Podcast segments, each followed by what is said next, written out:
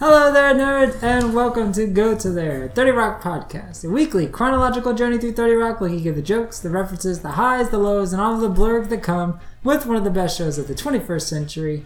As always, I'm your host, Curtis Stone, and joining me is... David Ayer. And welcome to episode forty-three, season three, episode seven, Señor Macho Solo, uh, originally airing on January eighth, two thousand nine. David, if you would, please give us a quick summary slash synopsis of this episode. It turns out Liz isn't just racist. She's also prejudiced against all kinds of people. Mm-hmm. Would, would it be considered ableist? Because it's not a... Ah, uh, I guess. Uh, I guess kind of? I'm not sure. What, I mean, discriminate, discriminate, yeah. discriminatory regardless, but I don't think it would... I don't know if it would be considered I guess that would, that would probably be ableism, yeah. yeah. Uh, also, Jack has a new nurse to help take care of Colleen and gets a new outlook on life as a result. Yes. Yeah. And then there's a small C plot of Tracy and his wife that basically wraps up in like the first act, so it kind of doesn't really... You missed one. There's another... Oh! Jackie Georgia! Well, not quite there yet, but... Uh, the, Jenna the, is hotly pursuing the lead role in a Janis Joplin biopic, yeah, but... The, the seeds are being planted. That bitch Julia Roberts steals the role. Uh, I mean, is it, oh, come on, aren't we just over her at this point? Was this the Eat, Pray, Love era, or was this around that time? Yeah, I, I think this would this, this might have been a little bit before, because... Yeah, that seems like a twenty ten, twenty eleven yeah, movie. Because I think that was... little bit after I graduated from college, and in two thousand nine I still would have been in college, so yeah yeah so uh and this was the episode with Peter Dinklage, and I knew that episode was coming up, but I could never quite remember which one that was in, so I've got a lot to say about I did him. Not remember that he was on thirty rock really? At all. No, I mean, this was obviously well before Game of Thrones. Yeah, it's so. Been at least ten years since I watched this episode, so yeah, okay, a lot has changed uh, yes. in his career, which is for the better. Um, uh, any other thoughts we have? Uh, there, I mean, this is, I think, uh, a packed episode, and there's a lot storyline set up and uh, a lot to take away. Um, yeah, you can you can oh, tell that I mean, this is... Of course, is... Salma Hayek makes her... Uh, How could you forget Salma Hayek? No, I, we haven't mentioned it yet. I didn't forget, but because uh, remember, I teased it at the end of the yes, last episode. Yes, I know. Uh, The, yeah, no, so she starts her, she's on, she's going to be on here for six episodes, so she starts her run. I'm surprised she didn't get nominated or anything for this run, because I think she does a pretty good job uh, in every role that she's in, in thirty rock, but maybe she didn't want to submit. Well, or, Elaine Stritch sucked up all the air in the room. For the one or two episodes that she's in this season. I mean, I like Elaine Stritch, and what she does is Colleen, but I think Salma Hayek did a better job. Hell, I think Peter Dinklage did a fantastic job. Well, he could have easily submitted his... Emmy nomination Peter for this Dinklage episode. And Salma Hayek would not have been competing in the same category with Elaine Stritch. Well, Salma Hayek would, but Peter Dinklage would not have been. That's true. Yeah. Anyway, no, um, I love Peter Dinklage's role. I wish we got more of him. I wish it was like a three episode arc, because I think he's he gets the comedy so right. It almost feels like he's ad-libbing most of his lines as opposed to like script reading. Like it just feels like he's just bouncing off everything. Uh, in a very genuine, genuine way, um, and Salma Hayek's great too. Like she, uh, she, she has that very strong Puerto Rican like style to her that she almost feels like she's, she's kind of ad-libbing some things too. But the, her delivery is just so on point and perfect. Like this is just an, a pretty spectacular episode, and everything that it's got going on for it, and everything that it's setting up. So we still get the baby crazy Liz back, which is which ties into her Peter Dinklage uh, storyline. Uh, the Jack and the Salma Hayek thing sets up a, a season-running uh, arc. Uh, we're continuing sort of the Jack hit, him, hit his mom with a car, and then we get a little bit more of Tracy and Angie. So it's a, there's a lot going on in this episode. And, of course, Jackie Jorp-Jomp, or Janet Jopler, I think I think is what they call her at the end of this episode, because they haven't got the rights yet. But yeah, uh... Any uh, other thoughts before we hop into Señor Macho Solo, or as we uh, is that the that's the McRib, or is that the because the McFlurry is the Sir Flurry? Yes, so, yeah, Señor the Flurry. Señor Flurry, so the McRib. Before we hop into the McRib, was that McDonald's product placement? They do go to a McDonald's in a later episode. So then, yes, so, it was. Yes, it seems like they were setting something up there. Yeah. So yes. That's right. Corporate monkeys. Well, there's a giant tower in the background of the Brooklyn Bridge scene of Verizon, so They got to get paid somehow. Nonsense. Sellouts, all of them. The politics of T V. What are you going to do? Hop right in. Hop right in. All right, Signor Macho Solo. The uh, the cold open basically sets up uh, Liz and Jack's storyline, and then we'll come in from the post from the opening to Tracy's quick storyline. Liz, did you hear? Yeah, is your brother going to be okay? Oh no, not that. A new movie about Janis Joplin is going into production, and Shineheart Universal is making it. I know Jack can get me an audition, so I'm gonna storm into his office in character. Oh, Liz, I knew you'd be happy for me. Somebody's sleepy. I am sleepy, but I'm also so excited. Hey, Max, is this your baby sister? Oh, what a cute little girl. Or boy, if you grow up and feel that that's what's inside you. This that was strangely so... progressive for yeah. early two thousand nine. Yeah. Yeah. She was ahead of the game. Good job, Liz. In some ways. Well, she th- she blows all of that by the next next time she's on screen, so... She tried. Also, because it's a visual gag, I should explain. Most of the things Liz yeah. was saying in that scene was to the baby over her shoulder while, yeah. while Jenna thought she was responding to her and excited for her it's, it's, opportunity. That's a fun comedy act of, like, misreading the situation because you're so self-involved that you think everything's about you, so you're just... I am sleepy. I am kind of sleepy. It's like you've given no cue to make someone think that you're tired. It's just so silly. O M G, Liz. Look at you and me and our biological clocks. You're going baby crazy and I keep getting turned on by car accidents. I'm not baby crazy, Jenna. This whole adoption thing is just taking a lot longer than I thought. And where did you get that little shoe? It isn't stealing if it fell on the ground.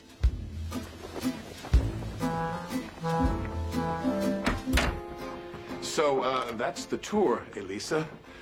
I think you'll find being my mother's nurse a mixed bag. When she's in a foul mood, it can be horribly unpleasant, but at other times, she is asleep. I understand. Elder care can be stressful. Uh, especially when the object of that care wanders around at night in Depression-era petty pants. You should have seen my grandmother in her later years. Do you know what kind of clothes all Puerto Rican ladies wear around the house? No. Me neither, because she never wore any. But family is family, and you're a good son. Well, I do what I can for my mother. Jack? Somebody's got to dry me off. He just left, Missus Donahue. I'm coming to help you. So that, we get the setup um, of Elisa and Jack and what she's going to be on, sc- on screen for. So, um, again, she just has that, that timing down of, of like a quick wit. So I guess given Salma Hayek is a sharp comedic actress. I'm trying to think. I don't think I've ever seen her anything where I've like, oh man, she is a comedic actress. I'm trying to think. She's always everything I've seen her in has mostly been like a, drama, a dramatic mm-hmm. role. So gotcha. I'm sure she has comedic legs. I just hadn't seen them before until this episode. So it was a fun surprise. Surprise. I'm sorry. What's your What's your experience with Salma Hayek, Frida? Actually, I've never seen that movie. I've never seen it either. I just know about it. Damn it. Yeah. I don't have too much experience with her, though. But everything I have seen her in, it's mostly just dramatic roles, so... It was a fun surprise. So, Jack is worried that Tracy's spending is out of control because he's doing things like wearing a shirt made of money and wearing solid gold shoes. Yep. And he's too proud. But And Tracy has a reason why he's trying to spend as much as possible. Not very good reason. Tracy, your friends and I are concerned about you. We think your spending has gotten out of control. Give me an example. Well, you bought three hours of network prime time for your salute to Benny Hill.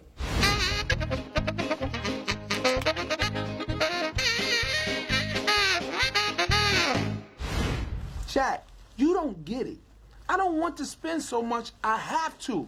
I'm afraid Angie will divorce me if I ever have enough money for her to live off a half. So before she can get it, I have to spend it all on useless things like gold shoes and Grizz and dot com. Well, she's not going to get half your money, Tracy. What does your prenup say? I don't got a prenup. When Angie and I got married, my only assets were a toaster oven and two tickets to a Young M C concert. You need to be protected. Let's bring Angie in here. We'll think of something, a postnup, if you will. Something that will bring you peace of mind. Okay. I'll bring Angie in, but I'm gonna tell her this is all your idea. Don't help me. I'm too proud. It's so goofy, but it's it's perfect for Tracy's character, him physically lifting his feet to walk out in gold shoes. Like, come on, couldn't you just, I don't know. It's, it's, it's silly. But it's peak Tracy, so it's it's not surprising at this point. Do you think people run up and t- grab money off of his shirt? Because, I mean, some of it's just like fringes of dollar bills. Yeah, just like I mean, it seems like you could easily flapping. Like, just snatch several and get away. I don't know. I would hope that he wouldn't be out in a public situation where that's plausible. I don't know. I don't want to think about that. But we get our second guest star uh, with Peter Dinklage, as, you know, Liz is just out on her lunch hour, prowling for meat, as she says.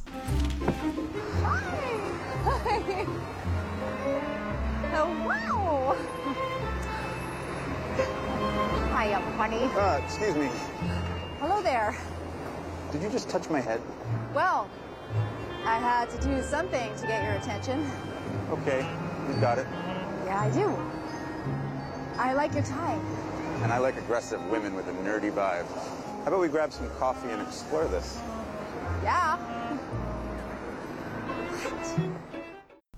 So do we have any experience with Peter Dinklage? Uh... Yes, but I can't remember anything off the top of my head. But I've definitely seen him in things that are not Game of Thrones, because I don't watch that, or haven't watched that. Fair enough.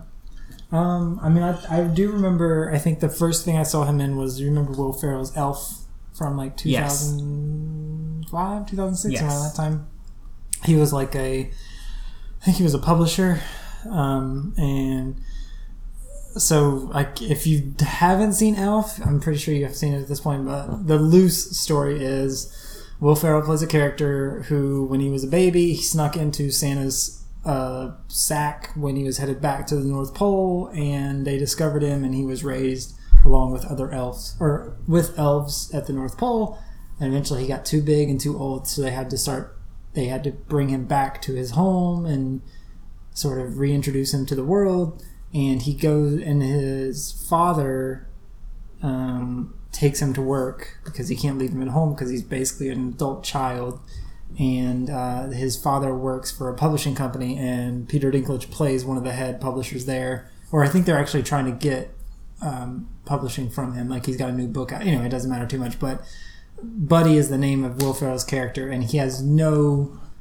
Uh, tact with dealing with people, so he just sees uh, Peter Dinklage, who is a small person or a little person, and he immediately thinks he is an elf. So there's just all these jokes about, oh, you you you guys have elves working here, and obviously Peter Dinklage is taking offense because he's a little person, and Will Ferrell's character is completely oblivious that that's a thing. He just assumed it because yeah, he, as far as he knows, elves exist, and he's seeing another one, and it's just like this. It's this.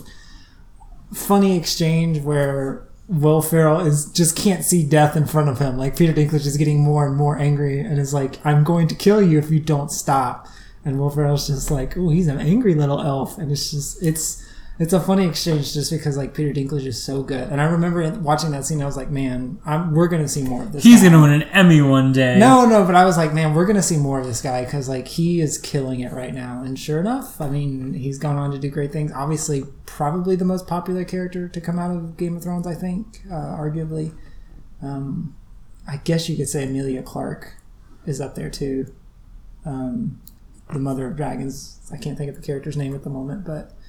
I think Tyr- uh, Tyrion is probably the strongest character that most people have a connection with in Game of Thrones. Lena Headey. I don't know who that is. She's a lady who drinks wine or something. I don't know. I don't know anything about it. Yeah, she, you know it. I think that's... She's the, the one who drinks wine and gets killed in the tower. And everyone was people... so sad that she never won an Emmy. She drank wine in the tower the last season. She didn't have any plot line. She just drank wine in the tower. That's all I kept hearing. Oh, yeah. She was the mother of Jeffrey, uh, Joffrey. Yes, um, the, sure. incest- the incestuous twins. Um, oh no! Yeah, that's that's a weird series for people to like latch onto, considering how many questionable things there are in that. Um, I don't know. It's fi- it's a fine series, um, but I'm just curious if like ten years from now we'll be looking at like the same way we look at something like Breaking Bad or Sopranos or even something like Mad Men, where it'll be like, it was a prestige show, and it's like The Wire, you know, like, oh, you have you haven't seen Game of Thrones? Like, no, it I don't. It that. won't get that Cause, reaction. Well, because it was. I mean, The Wire gets that partially because barely anyone watched it when it was on, right? And there wasn't anything like that at that time when yeah. it was on. So, but Game of Thrones was seen by by gazillions of people. So, yeah, I don't think it'll have that same level of admiration ten years removed. Well, especially because the finale seemed divisive, but not in like the Sopranos way, where mm.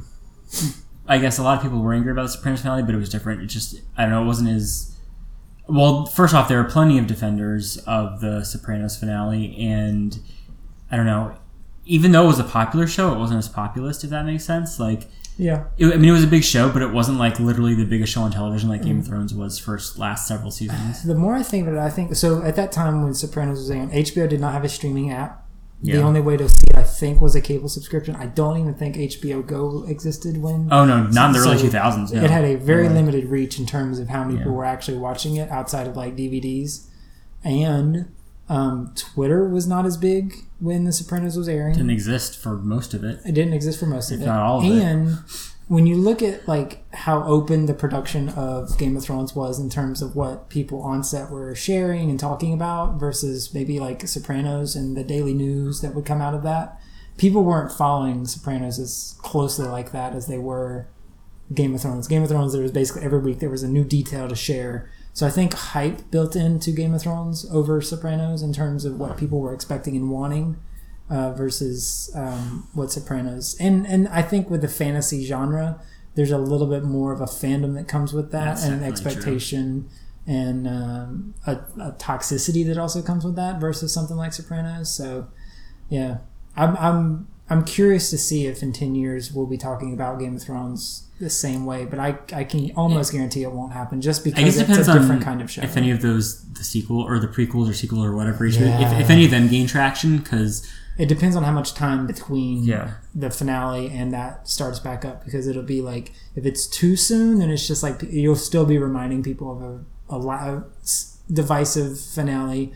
But if you wait maybe like eight to ten years, you get those people that like have fond memories. Well, it won't be definitely won't be that long. It won't be more than a year. H B O would be silly to wait that long just because of the name. Well, I mean they're in produ- I mean they're starting yeah, production, but, so um, yeah, I don't know. I don't I don't think it'll have the same legacy as any of those other shows, but we'll see. Time will tell. But, um, yeah. I don't know. What, what is another show like that that would have a legacy? I mean, I feel like Breaking Bad was the most recent. Of just uh, one of those, just like, big show. I mean, uh, yes, Breaking Bad, Sopranos, Mad Men, Friday Night Lights, um, mm. Wire, obviously, Arrested, Sex and the City, I feel like Arrested Development, Arrested Development, yeah, for comedy, Arrested Development, Sex and the City, thirty Rock, Parks and Recreation, mm-hmm. The Office, mm-hmm. um, Seinfeld. Oh yes, yeah, Seinfeld, Frasier, Cheers. Yeah. Well, I mean that. Then we're we're going way back with that, right. Friends. But I'm t- I'm saying like Game of Thrones would be the closest that could. Oh, uh, reach that, yeah. But I'm saying of like the last ten years, I don't know if there's. Uh, I mean, I, I, Walking. I mean, Rock. In terms of current viewership, Walking Dead is like yeah, one of the big shows of its that's time. That's true, but I, I mean, that's so almost not niche, but like it's dependent on you having to care about like zombies and that lore and that world to. Well, really also, it's not nearly critically acclaimed as all the other shows right. we just talked about. But I'm I'm just talking about, I guess, in terms of what it has a large audience yeah. in recent times. That's yeah, basically that Walking Dead is the second biggest thing after Game of Thrones. I don't think anyone's going to be talking about Walking Dead's finale oh, no. and no, no, like ten no. years later, like, oh, you haven't seen Walking Dead? No. Yeah, I don't. I don't know. I'm just. I'm. I'm. I'm eager to see what it'll be, but I don't know what show could should would reach that level next. But I guess we'll just have to stay tuned. Uh, Jack gets a surprise visitor in his office from nineteen sixty.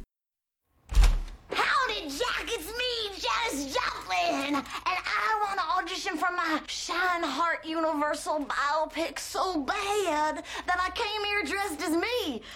Actually, I am me, so, well, I dress normal, but my friend, Jenna Maroney, she should be my understudy. I mean, she should audition for me. But I mean how, actually. Ongoing train wreck aside, I love this idea. It's great synergy. Yeah. By putting a T V actress into the movie world, we can promote both. It's like how we're including a Heroes D V D with every missile guidance system we sell. I'll call the studio. Yes! I'm so glad that I time-traveled here from nineteen sixty-nine.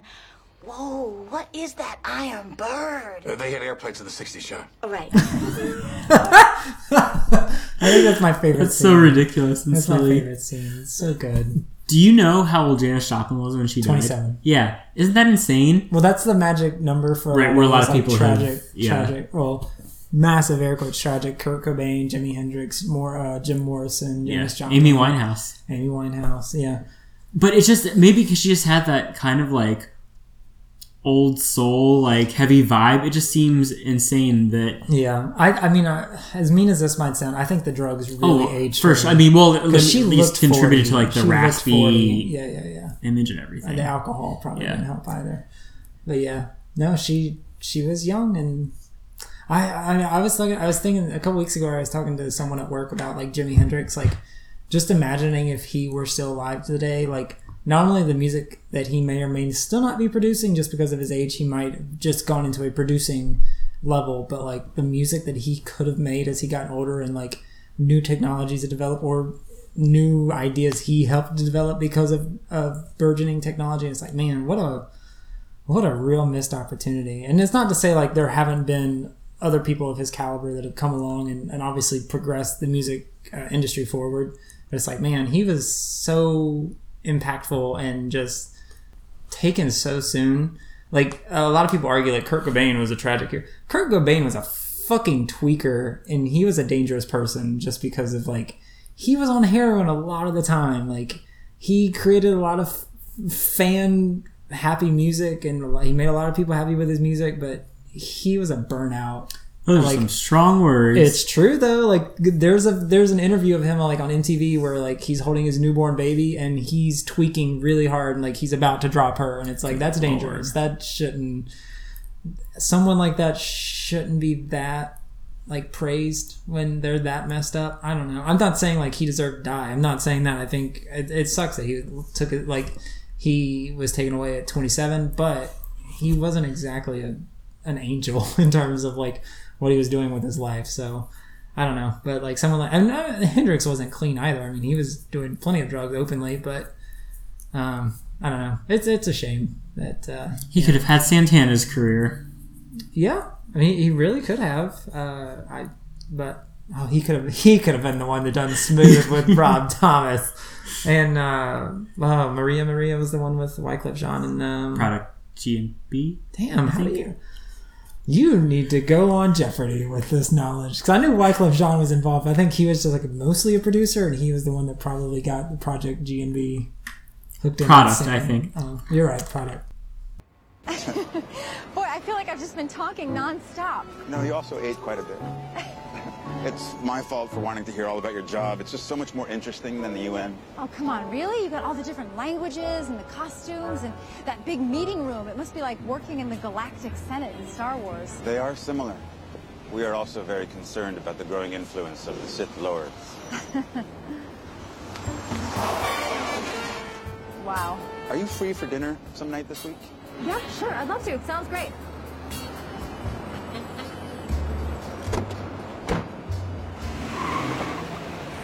Was that a guy that I met? Is this part of your mommy thing? Only insofar as we met because I touched his head thinking he was a child. Oh, Liz. But I like him. He's smart. He's funny. He's got a job. Yay. But you know what? I'm going to screw this up. I always find a way to screw good things up, and this one is a minefield. Did I mention that we met because I thought he was a baby? He doesn't have to know that. Oh, he can't know that. But what if I say something stupid like order a tall coffee or talk about my Nintendo Wii? Liz, you like this guy. You're a grown woman. Take a lesson from Janis and show some self-control. How far into that biography are you? Not very. Why? What happens? So I'm curious. So why did Jana... Jana... why did Jenna want to be Janis Joplin so bad if she seemingly doesn't know anything about her other than I guess that she was just a singer? Like, I feel like you don't have to know anything about Janis Joplin's life other than like she died young and she was a singer. Like I feel like if you just ask most people, who is Janis Joplin? They'll be like, oh, she's that singer that died, right? I feel like that's probably the response. But J- Janis saw, saw this, I'm sure, as her Oscar role. That's fair. Because I mean, this would have been around the time yeah. when like Ray and all those biopics and stuff were coming out. About, I mean, they're they're. I, I mean, mean, they're still coming that's out. That's a standard, you know, a, like award season, like the the uh, Johnny the, Cash. That would have been. A yeah, I mean, Judy. There, the, there's the Judy Garland film. That's one of the big ones this season. That's Renee Zellweger's big Oscar play. Did you hear how much money the Joker has already made? Yeah, a lot of money. And it, it's not even going to open in China, probably. Yeah. That's insane. Yeah. That's so much money. It's not that surprising, though. I mean... It and, is, to me, it is. Like, it, it's, considering a, it's, a, it's, it's a big I P. It was really know, critically acclaimed. People like it. Like, I mean, when, when, whenever you have something that's critically acclaimed and, you know, popular, well, well liked by, like, the public as well, like, it usually makes, like... a crap ton of money, especially yeah, when it's like a nearly, comic book film. What it opened in, what it's three weeks, three weeks ago it opened. Yes, I want to say this will be the fourth. Yes, this will be yeah. the fourth, the fourth weekend. I mean, eight hundred, almost eight hundred million in four weeks is pretty commendable for an R-rated film. Yeah, it's the highest grossing R-rated film book, of all time. Yeah, yeah, yeah. In yeah. a comic book genre, I mean, if I mean, Deadpool one and two broke that record. Yes, when they came out, but I mean, still like. I, I was just surprised because, like, man, I thought it would probably do about five hundred, but then, but then also learning like it was not even released in China. I was like, oh my god, could you imagine what they would be doing if it had released in China? Because it seems like a perfect movie for that uh, that demographic. But yeah, that's nuts. That Chinese demographic. I mean, that always. No, I know action films play play, but it's not really well an action China. film. But it's, well, it, no, you're right. But like I a mean, drama. But it's, thriller. I mean, it's thriller. It's thriller. I mean, yeah, yeah. a lot of big thriller films yeah. usually play well in China when they're big yeah. franchises like that. Yeah. Nuts. It's nuts is what I say. So after, oh my God, I someone says, oh, after Sherry. So, so after Angie comes in to discuss the prenup, uh, Stuart drops by and Jack meets him for the first time. Yeah. Yeah. And they have a good back and forth. As someone who's in the government branch or the, the, the governmental branch, and uh, someone who's in corporate America. Uh, Liz, Jen, I can't believe any Janis Joplin biopic that I'm co-producing, and I want her to open the next show with a song from the movie. Oh, come on, Jack. You can't fight synergy limit. It's bigger than all of us. Nice dress. Are you going to dinner? Don't forget your book. I'll have you know that I'm having dinner with a man. So, Stuart, what is it like living under a bridge? Kenneth! Hey, Liz. I was just telling him about my new apartment in Williamsburg, under the bridge. Oh. The U N? They still have that? I could have sworn they turned that building into a Barnes and Noble. Like you guys in corporate America are doing any better? Have you learned how to say, do you want fries with that in Chinese? Jack Donaghy, Senior V P for Television and Microwave Oven Programming. Stuart LaGrange, U N High Commission on Water Temperature and Food Taint. Uh, how did you and Lemon meet? Uh, Liz here just saw me on the street and went for it. Lemon did that? Yeah, you know me. Spend my lunch hour walking up and down sixth Avenue, looking for a hot meal. Okay, classic Lemon man-eater. Cat sound. Well, nice to meet you, Jack. Yeah. There he is. I owe you, Jackie D. When I'm on my deathbed Frenching my wife, I will think of you. Please don't. Uh, no, no, not again. This is real, people. This is not a drill. Let's go. Yeah. Oh, Tracy, yeah. my back. Oh, baby, hurt my back. Yeah. Oh, oh, yeah. There's a lot to take away from that. Uh, that last bit there, like Tracy tackling um, Angie, and she's saying "my back, my back," but hurt my back instead of "you're hurting my back." Kenneth staying in position, but like turning his back, but holding the phone. Frank peeking around the corner to like watch, and everyone else like running away. It's it's a pretty fun visual scene. But so this is the first time I think we've seen Sherry Shepherd this season. Yes. So two things about Sherry Shepherd I discussed. First, Sherry Shepherd's apparently on this season of The Masked Singer. As a, as a judge or as no as a as a participant. Because oh, has she I, been a mask? I have no idea, but because after the first episode, like basically after the first episode, people on the internet figure out who everyone is, So I, I was looking through, I, I was just curious to see if there was anyone actually like that big on there. Anyway, so apparently like um, in that show, like they show clue, a segment of Clues in the, uh, for that, whatever, I can't remember what costume she's wearing, but like for that segment, it apparently showed her, assuming it's her, staring at a picture of the literal Queen of Jordan. So, oh, yeah. That's pretty funny. Is that an N B C show? Uh, Fox. Yeah. Hmm. But anyway, so pretty much she's on The Masked T- Singer. She may or may not have been unmasked. I don't know. T-Pain was the sing- the the winner of the first season. He, yeah, he won the first That's season. That's so weird to me. Not that, because uh, no, T- T-Pain's great, but it's just like, wow. I don't know, because I guess I'm so used to him being like the auto-tune guy. Oh. I'm trying to think of him as a singer. It's just like... Well, he can sing. I'm sure he's got the talent. Uh, it's just, all right, you go, T-Pain. Yeah. Also, apparently, I think Michelle Williams from Destiny's Child is apparently supposedly on it, and... Patti LaBelle. So I assume I'm assuming one of those will win since they're like long-running, trained, successful professional singers. So I don't know. But anyway, uh, what's one thing about Sherry Shepherd? Second thing is I'm making my way through the second season of Trial and Error, and the second season, it well, actually, if if you didn't watch it because not many people did, it was a two-season show on N B C. The first season was a take on I think the was the Staircase, where John Lithgow plays a like a professor who's accused of murdering his wife, but he has to be defended, or yeah, it goes through the trial. It, it, it well, it, it's it's a trial, but it's a it's like a straight up comedy. Yeah. Um, and the second season is Kristen Chenoweth plays like one of the, the, the first lady, what some rich lady in the town who was accused of murdering her husband. Is and, it the same? Does it take place in the same town? Or yes. Okay. Yeah. So John Lithgow isn't in the second season at all. It's basically all the cast is the same except Kristen Chenoweth replaces John Lithgow, and it's a different case. But all the lawyers and you know judges, some of the townspeople. Okay. Well, the judge is actually different too, but like townspeople, like sense. But general town and plot is uh, not town and plot. The town, the plot is somewhere that it's a murder case, but it's a different different case. Gotcha. Anyway, Sherry Shepherd plays someone who works in the law office of the defense attorney, um, and she is hilarious in that role. It's a very underrated show. I don't think it's streaming anywhere. Like it's, it's not no, even on Hulu as far as I can tell. Because the first season was. Yeah, well, the, the Hulu, wasn't it? it? That's how we were watching. Both it, of them right? were on Hulu. The second season was on Hulu as it was airing, but it was a thing where the rights expired. You know, after X number of months after right. it stopped airing, then the rights were gone. But it hasn't. I don't think it's streamed anywhere else since then. So I mean, maybe it's on Crackle or something. I don't know, but.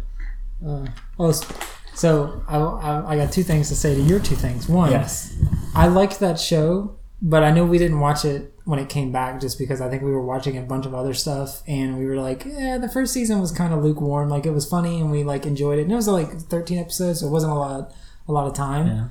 Yeah. Um, but yeah, Sherry Shepherd was great in that. Like her, her whole deal of being face blind yeah. is... is terrific. In the, in the like, second season, like every episode, she has a new disorder. So oh, it, it's no. like it's really like, really, it, like it only lasts an episode, but it's like it's just like hilarious. Like every, it's just yeah. like what you know, it, literally every episode. And is like, she still on The View? No, she's been off she's for been off. Okay. A, a while now. Okay. Yeah. Uh, second thing, and it's not related to Sherry Shepherd, but it is related to streaming rights. I was reading something the other day about the apparently the um, the South Park streaming rights are out for bid. Do you know how much they're trying to get for that? Five hundred million dollars. Oh, really? I just, I just yeah. randomly like, guessed that. That on the dot is, is what they're oh, trying wow. to get for it, which is weird because like, I'm surprised Comedy Central doesn't have its own streaming app yet, um, and they so aren't that's willing to put up the money to keep Comedy it. Central is Viacom, isn't it? Yeah. What's Vi? I can't keep Viacom is Paramount. Right. You know, well, Vi, okay. they they just re-merged with C B S, which is C B S All Access. But is mm-hmm. there another streaming service? I. I think see that might be the only one because okay, so Peacock is N B C Universal, H B O Max is Warner, A T and T. I mean C B S is just C B S All Access, and I'm I don't think there's a separate Viacom one, so C B S All Access must be the. So maybe it will pop. Well, but I mean, Comedy Central's been around for twenty plus years. Like they, yeah. well, they would have enough, I would think, but maybe a lot of their shows that they.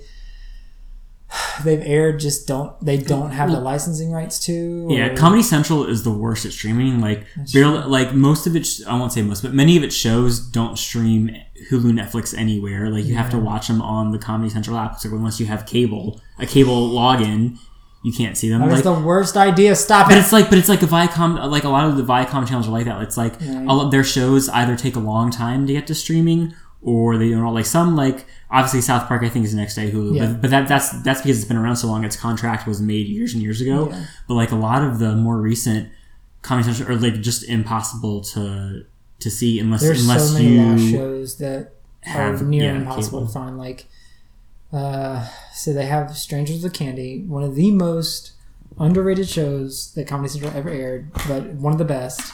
Uh, I think is on their... Last time I checked was on the comedy central dot com site, but you have to have a cable subscription plus internet subscription to even get access to it. Chappelle's Show is on there. It's kind of the same thing. It's behind a weird cable paywall. Um, like Crank Yankers, which is reboot, but as far as I understand, you couldn't find Crank Yankers anywhere before that. Like, they just have so many shows that they... Like, Upright Citizens Brigade, that should be streaming somewhere. Why is it not streaming somewhere? Probably a licensing issue. Also, maybe no one wants to pay for it. I don't know. But anyway, it's just really frustrating because, like, Comedy Central has a gigantic backlog of stuff that they could be showing. Like, Kids in the Hall was probably one of their biggest shows that they, they aired in syndication.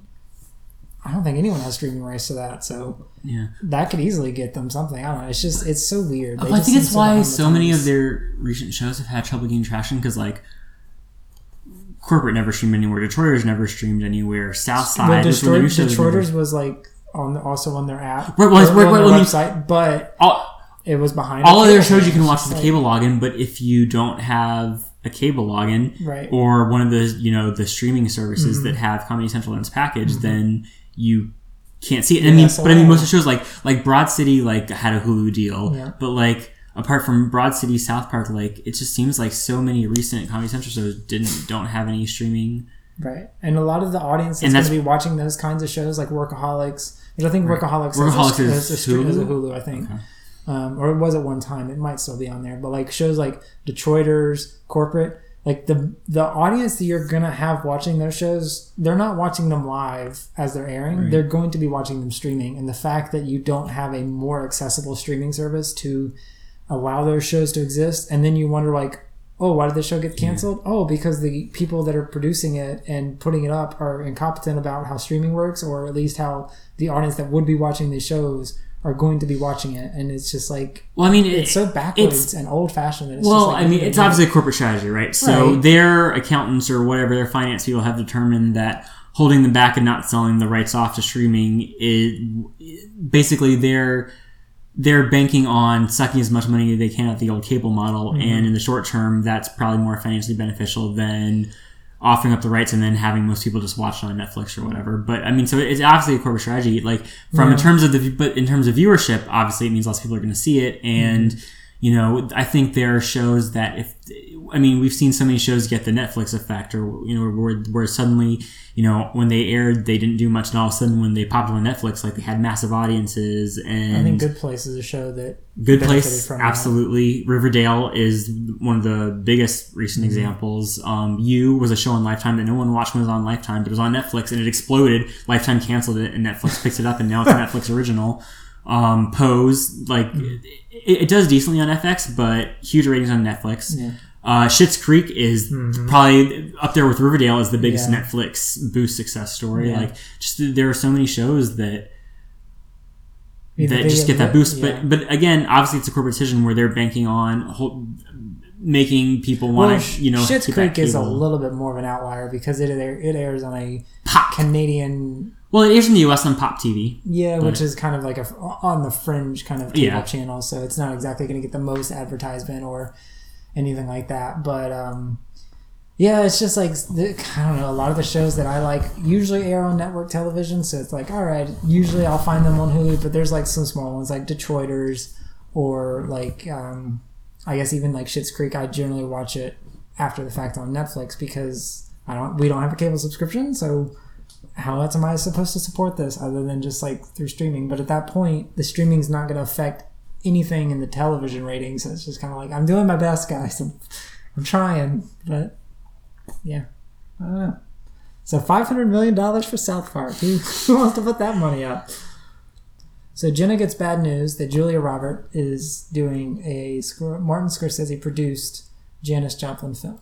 Which is kind of hilarious because, like, I can't see Martin Scorsese actually doing a Janis Joplin biopic. It just doesn't seem... It doesn't seem... Well, I guess that's why he's producing and reversing directing. It. Oh, we produced it. Yeah, just producing. Yeah. Um, and meanwhile, Jenna's is being directed by Steven Spielberger. Yes, Spielberger. Um, and Jack and Elisa have a little... Uh, well, I guess we could play that scene because it is kind of pivotal to Jack's character. So we'll play that real quick. Um... It's kind of a turnaround from Jack's character in the story of thirty rock as well as this episode. It's seven o'clock. Why don't I hear my mother yelling, "Go home," to the Asian contestant on Jeopardy? Because she's asleep. Really? How did you do that? She fought me at first, but I find that authoritative rapid Spanish subdues white people. Well, I'm heading out for the evening. Oh, I forgot. Somebody dropped that off for you earlier. Oh, good God. Ugh. Oh, gold shoes. My nephew just joined the Marines to try to pay for college, but that's fun. No, no, they're from Tracy Jordan. I tried to get him and his wife to sign a prenup, but all it led to were pledges of everlasting love and devotion. It was ridiculous. What's ridiculous about love? Well, the idea of depending on one person for the rest of your life is irrational. You come in alone, you go out alone. That's the saddest thing I ever heard. There's nothing sad about it at all, actually. I have a great life. Tonight I'm going out with a Fox News correspondent. We'll have some dinner, some laughs, some sex. Not necessarily in that order, but I'm not counting on spending the rest of my life with her. So what's your plan? Get old, die alone, in an empty room with your gold shoes? That's what happens to most of us. At least I'm prepared. Without getting into specifics, my exit involves a McFlurry machine and a videotape of risque commercials from overseas. Well, I don't even know what to say to that. Except that in Puerto Rico, a McFlurry, it's called a Señor Flurry. Meanwhile, uh, Liz and Stuart's date hits uh, the town. What's a, no, what's a fire pun here? Heats up. Liz and Stuart's date heats up. This guy makes badushas. They're like an Indian donut. They're amazing. Careful, buddy. It's hot. Are you trying to pick me up to keep me from touching fire? Kiss me. Wait a minute. When you first met me, did you think I was a child? Yes, I did, sir. Unbelievable. I knew I should have listened to my friends. Kofi said you were too good to be true. Nah. Huh? Told me to wait three days before I called you. And yet here we are. Is anything even going to happen between us tonight? No. But, but not because of your size. It's because I have a thing about intimacy. I'm the weird one. I'm weirder than you. How am I weird? You're not. That came out wrong. You came out wrong. Oh, and I lied about your show. I have seen it. Be careful crossing this. The more we, the more we watch this season, I think so much less and less of Liz. Because going into this show, I was like, yeah, Liz is a hero. She's a good person. She's just doing her best. And... man, she is not making an easy fight to try and defend her anymore. Like, she's just become more and more openly racist and, or inadvertently racist slash openly racist and just... Well, awkward. Everyone has their flaws. Racism is more than a flaw, I think, because it's something you can fix and control. A flaw, like, I don't know, um... Mm, that's a flaw that you... Like, anger. Anger is something you can... fix and you can control for the most part. Racism is something you can...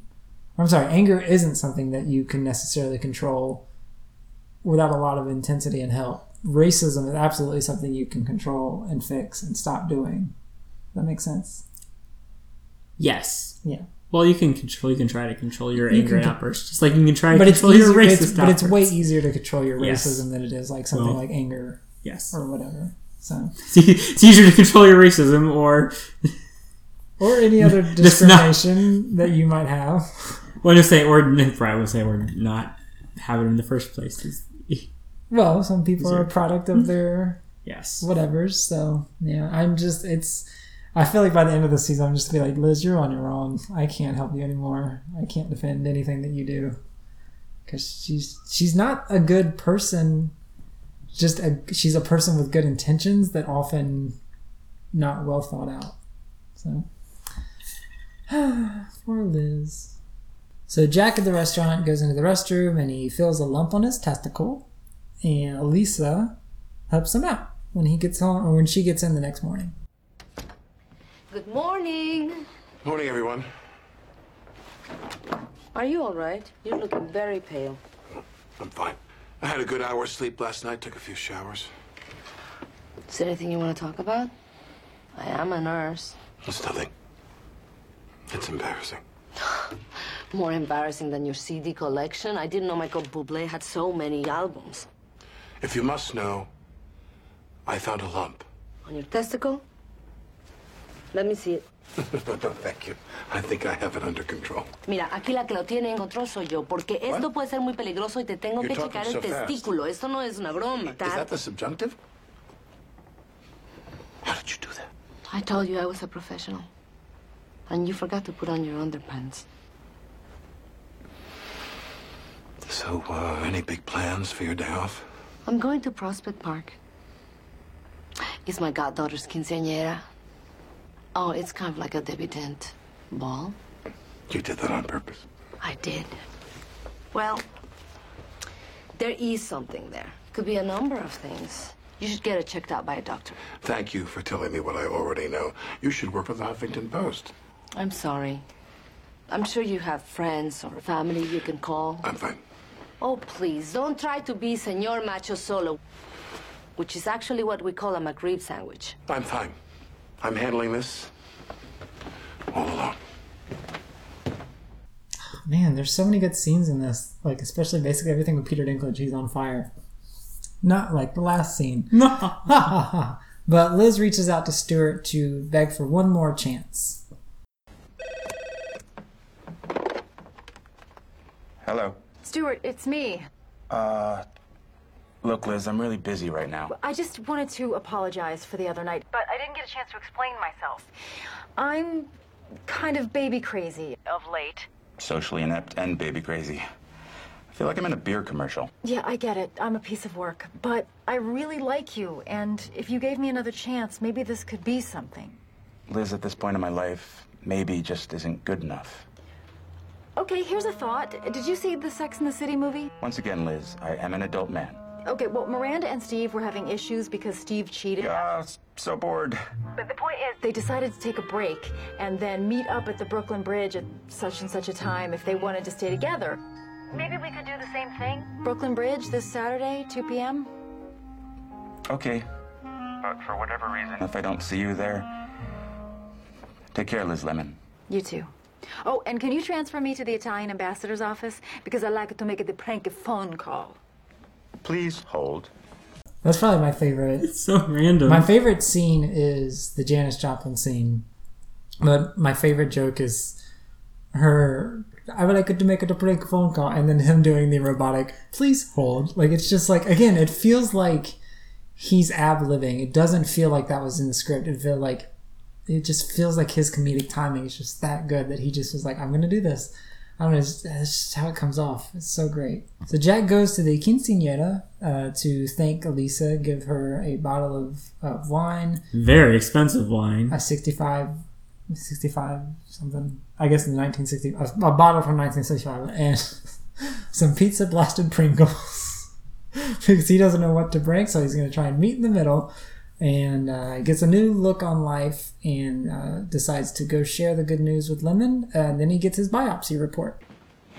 Hey, I need to ask your advice about Stuart. We decided to do this whole meet me at the Brooklyn Bridge if we still want to be together thing from the Sex and the City movie. They do that a lot in movies. An Affair to Remember, Sleepless in Seattle, and that remake of An Affair to Remember that I was in, A Blaffair to Rememblack. I just don't know what to do. Here's what you don't do. Be alone. We were never meant to be alone, Lemon. Surround yourself with people and love and babies with pierced ears. What is wrong with you? I got a crazy forty-eight hours. It all started when I realized I'm probably dying. You see, I have this thing on my testicle. Oh, my God. No, no, it's okay. Whatever happens, it's okay. I don't want to die alone, and now I don't have to. Because...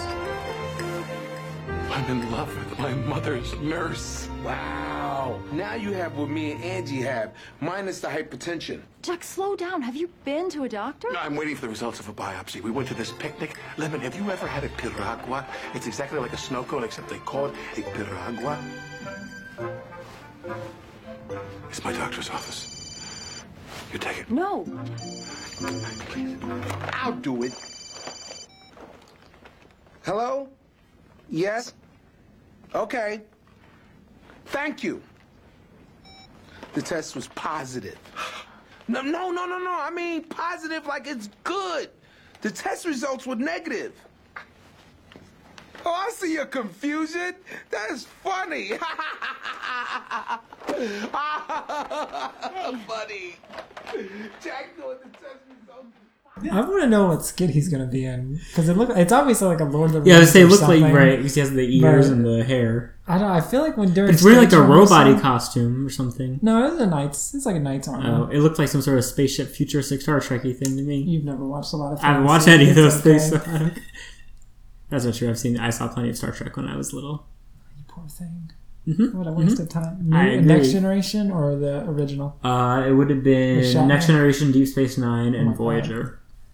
I just I can't get into Star Trek. It's not for me. I mean, I haven't watched it in at least twenty years more than that. I don't know. You have no interest in Discovery or whatever that no. C B S one is. Okay, so I so I, I once a year for a month I get C B S All Access to watch the latest season of The Good Fight. So I tried watching the first episode of Star Trek Discovery and I made it twenty minutes in and I said I don't want to watch this anymore. So I turned it off and I haven't watched it since. Okay. I'm just I mean I'm just not a big sci-fi person in general. Yeah. All the Star Trek watching when I was a kid was because on Sundays my that's I mean my parents used to watch football and they would watch the Star Treks. So. They so would be like on and I would watch them. You were yeah. just kinda, or not osmosis, just like habit. Just by being in the room. Yeah. You were too little to do something on your yeah. own. Yeah. And not old enough to say, shut up, Mom, I'm watching this. That sounds like something I would have done for sure. Oh, yeah. I know you and your mom. That's yeah. exactly how that relationship goes. So we come to the end. We get a fun um, debut of Janis Joplin, uh, as well as like a fun little montage wrapping up all the stories. Singing Chunk Singing, of My Love. Chunk of My Lung. Chunk of My Lung, excuse I, me. I always thought it was Chunk of My Love too because like the way she sang it, it sounds like it could be. But the song that they're parodying is Take a Piece of My Heart. So it wouldn't make sense that you're saying Chunk oh, of My Love. Yeah. It makes more sense to say Chunk of My Lung. So it's I, I I want this kind of as an M P three. I think I think it's a good song. I've decided to go to the bridge tomorrow. You've inspired me. What if this experience hasn't changed me? Maybe everything I was feeling for Elisa was just neediness and fear. I mean, can two people fall in love over a benign gonad cyst? Why not? It's not about where things start. It's about where it goes. Tracy told me that. He's kind of on a roll. Ladies and gentlemen, Miss Janis Joplin. Who? Until we get the life right, we have to protect ourselves. I'd like you to come up, come up, come up.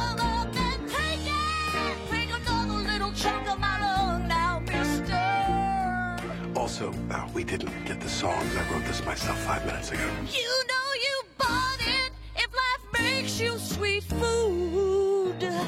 Now this I like.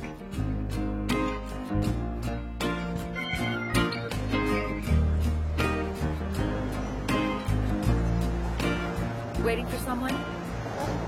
What do you think you're doing? Oh, I'm so sorry. I thought he was someone else. Yes. Shut it down.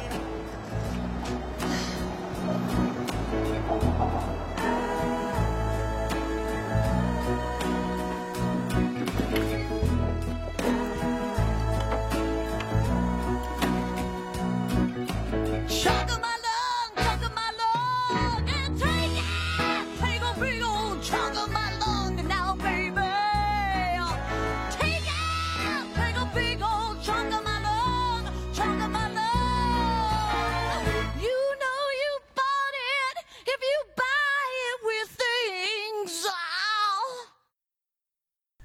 Okay, so I buy why Jack would have a crush on Elisa mm-hmm. and she's hot. Want to be with her, but based on what we've seen this episode, I don't quite buy why it would be reciprocated. That's true.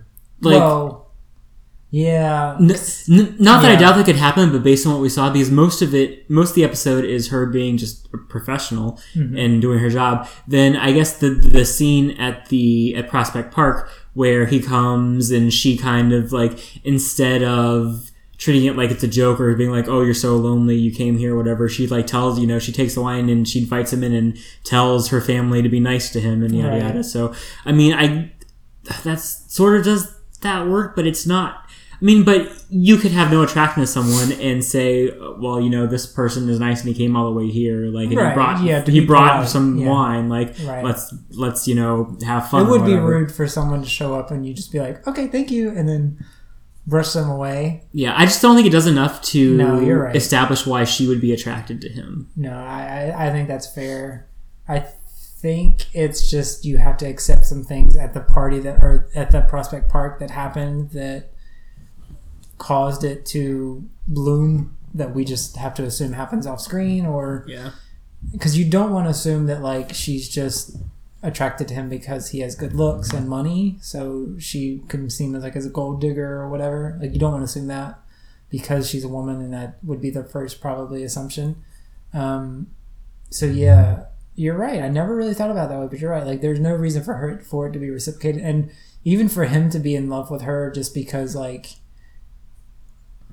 What, she helped him with his testicle, and because I don't know, it just seems like I, I think it. I think it becomes a, li- a bit more of an earned relationship as the as the episode. I'm sure, goes on. yeah, I'm sure it does. But in this, for them to end the episode with them like embracing one another is kind of like, well, and how do I think about it? Yeah, that's not exactly an earned love interest right. for either one. I mean, based on what we've, I mean, he just walked up to her, started kissing her. Like, I mean, right. based on what we've seen, like, I mean. Equally, her reaction could have been like, "Oh, what are you doing?" Right, you know what I mean? Like, like no, if that would, I mean, if she's talking about so much, that she's a professional. Yeah, that seems incredibly unprofessional yeah. for her to do. And we get a storyline later where she, where that is impeding in her job of of doing her nursing. So it's like, it's it's kind of goes against everything that's happened in this episode. But we can discuss that when we when we get there. But um, yeah, you're right. Like, it doesn't feel like an earned ending for that relationship or yeah. for that budding. I mean, I, I I almost wonder if there was just a scene that was cut that would have made yeah. that would have served as the connection between the scene in the park and that scene where he basically just walks in and starts kissing. You know what I mean? Yeah. It just like seems maybe like, they danced at the exactly the, the quinceañera. Or it, something it seems like, like the, the, there's got to be something that would have made that more logical, because I can't imagine that they, as it was originally written, it went straight from that to that. Yeah. I mean, if it was, no, it just it it seems like yeah, you're probably ninety percent right that it definitely should have been another scene somewhere. Yeah. That, well, they, they, they probably had to cut for time, but yeah, but yeah. So that's uh, Señor Macho Solo. Uh, strong episode. We've had to we had to cut a lot of scenes out, but a lot of this episode actually made it into the final. Uh, recording, just because Peter Dinklage kind of steals every scene that he's in, and I I think I included everything that he's involved in, so uh, he's great. The Janis Joplin, uh, Jackie Jump, all that fun stuff is great. So um, Chunk of My Lung is, God, I wanted that. I'm going to see if I can, I think someone's got to make that into an M P three at this point. Probably. So I'm going to see if I can find that. Cause it's There's so M P three good. And Muffin Top. Well, that was a legitimate. Yeah. They actually released that because there is an actual album of thirty Rock songs and music oh, really? out there. Um, but so that was a little like literal. That was a real release, but I don't. I don't remember seeing Chunk of My Lung make that cut. So uh, it's kind of a kind of a bummer. Um, but yeah, any uh, final thoughts? So this is setting up. Basically, this is setting up, leading into the finale of what the this season will all be. Uh, at least for Jack's storyline of him and Elisa, as well as Jenna trying to do the Janis Joplin thing, which is only in a couple of episodes, but um, we're still getting the baby crazy Liz. So I think this this is another episode, considering last week's episode was a little bit of a dud. I think this puts us right back on track of what made season three really uh, memorable and great. What are your thoughts? I know something I was thinking about was, I'm trying to think, the the the, the storyline of Liz is baby crazy. She's so baby crazy. She's randomly walking up and grabbing kids on the street that turns to roommates. But like, I guess, I was trying to think like, is that like a thing that's like you couldn't do nowadays? But I guess it's okay because in the sense it's like she thinks, she literally thinks she's like touching a child on the head. So it just turns out that he turns out to be an adult. And when she starts talking to him because she's embarrassed and like tries to act like she was an adult, but it's like, I, I, I guess it serves okay because it's not like she, like it's it's kind of weird circumstance. I, but it, I don't know. I'm I, like, I was thinking like, is is it like, you know, would someone say, say it's offensive that like she's she's you know she because she's baby crazy she gets into a romance with like a little person? But I guess it's more that she mistook him for a child. But once even though when she met him, she still liked him. So yeah, like, no, it managed was, to pull the line. Yeah, I don't feel like she was ever forced into. Because she could have easily, like, blown him off after, like, he set up, like, let's go get coffee. And then, yeah. like, do you want to do dinner later? Like, she could have been like, oh, no, no. Like, because, I mean, she even, like, admits to Jenna. She's like, I like him. He's smart. Yeah. He's got a job. So, like, she, there is an attraction there. But she's she's just so uncomfortable because she's clearly never dated someone. Right. Well, that's a little person. And, and she's awkward that it's just, like, she knows she's going to blow it. Um, but also, she can't admit to the reason why she... Uh, was it, you know, it bumped into him anyway, because I think there is a stigma if a woman uh, is baby crazy. A lot of guys are turned off by that. Right. And so they don't want to get into a relationship with someone who's trying to have a baby because they're maybe not ready for that yet. So um, she yeah. can't in the first date be like, yeah, I, I tousled your hair because I'm wanting to have a child. Right. And expect him to immediately want to go along with something like that. So I think... There, it's a mix. I think you can still do that storyline. Yeah, no, you yeah. you could. It will, I guess what would be problematic slash weird if it was like, oh, she's so baby crazy, she wants to date men because they remind, because they her, remind of, her yeah, of children. Yeah, which and is that would have been weird. Yeah. I guess yeah. that would be what would make it weird yeah. and not a bit more uncomfortable. Yeah, but yeah. The, the, the, the, yeah, I, I think, think the way they handled yeah, it was yeah. the best. The way they, they play it, yeah, yeah, it works. Yeah. yeah. No, I agree. I okay. Agree. And, uh, thanks for talking that out. No problem. I was thinking the same thing too. Like when when she first bumps into him, there's like she's just like walking down the street. She's like shaking hands and like high fiving babies. I'm like, that's so weird. Is that? I know like I've been in stores where like people will see like other people's children and be like, oh my god, it's so cute. And it's just like I guess that's normal, but to me like it's it's just it's like why I don't know. It's just like why like I, I mean it's polite. You're not doing anything mean, so it's. It's a some nice people thing, but just it's just... And some like people... Yeah, some people... Babies yeah, and, absolutely. But it's know. just like... I don't know. To do it to complete strangers is... It's not something I would do. So to me, it's a little, uh, little odd. But even in that scene, like she's just like high-fiving babies. I'm like, that's so weird. Like, what are you doing? Congratulations on existing, yeah, baby. You, you, you, you were lived. born. You made it. You did it. Great job. Like, I just... And the more I think about like the Tracy Angie storyline, like it, it's basically wrapped up even before the first act is over. But like, yeah, it is. The only reason it's there is is just for the the Jack storyline to sort of have some hook. Yeah, in the, the shoes. Like Tracy's like, well, that plus like Tracy's like, well, now you have what Tracy oh, or yeah. what Angie and I have is love, and it's just like mm, you could have gotten there different ways without bringing in Sherry Shepherd and having a relatively unimportant C story that didn't even last the full episode. But yeah, I also think I think it's a it's a solid episode, and I, I hate myself for forgetting this is the one with Peter Dinklage in it. But how can I'm you happy live to, with yourself? I won't. This is it. End of the episodes. Bye. Uh, but that's Señor Macho Solo. All right. Well, as always, thank you for joining us on Go To There. If you like what we're doing, reviewing and rating and all that good stuff is going to be the most beneficial for us. And our coffee is ko-fi.com backslash go to there. And we will see you next time in episode forty-four, season three, episode eight, Flu Shot, wherein Liz takes a stand against rationing against rationing healthcare. Hooray! Hooray! Fight big business. David, take us out. Medicare for all. Yay! Elizabeth Warren, twenty twenty. Psych, Bernie Sanders. David, take us out. Tulsi Gabbard. No, we don't need another Russian in the White House. That's true. Uh, David, take us out. Okay. See you next time.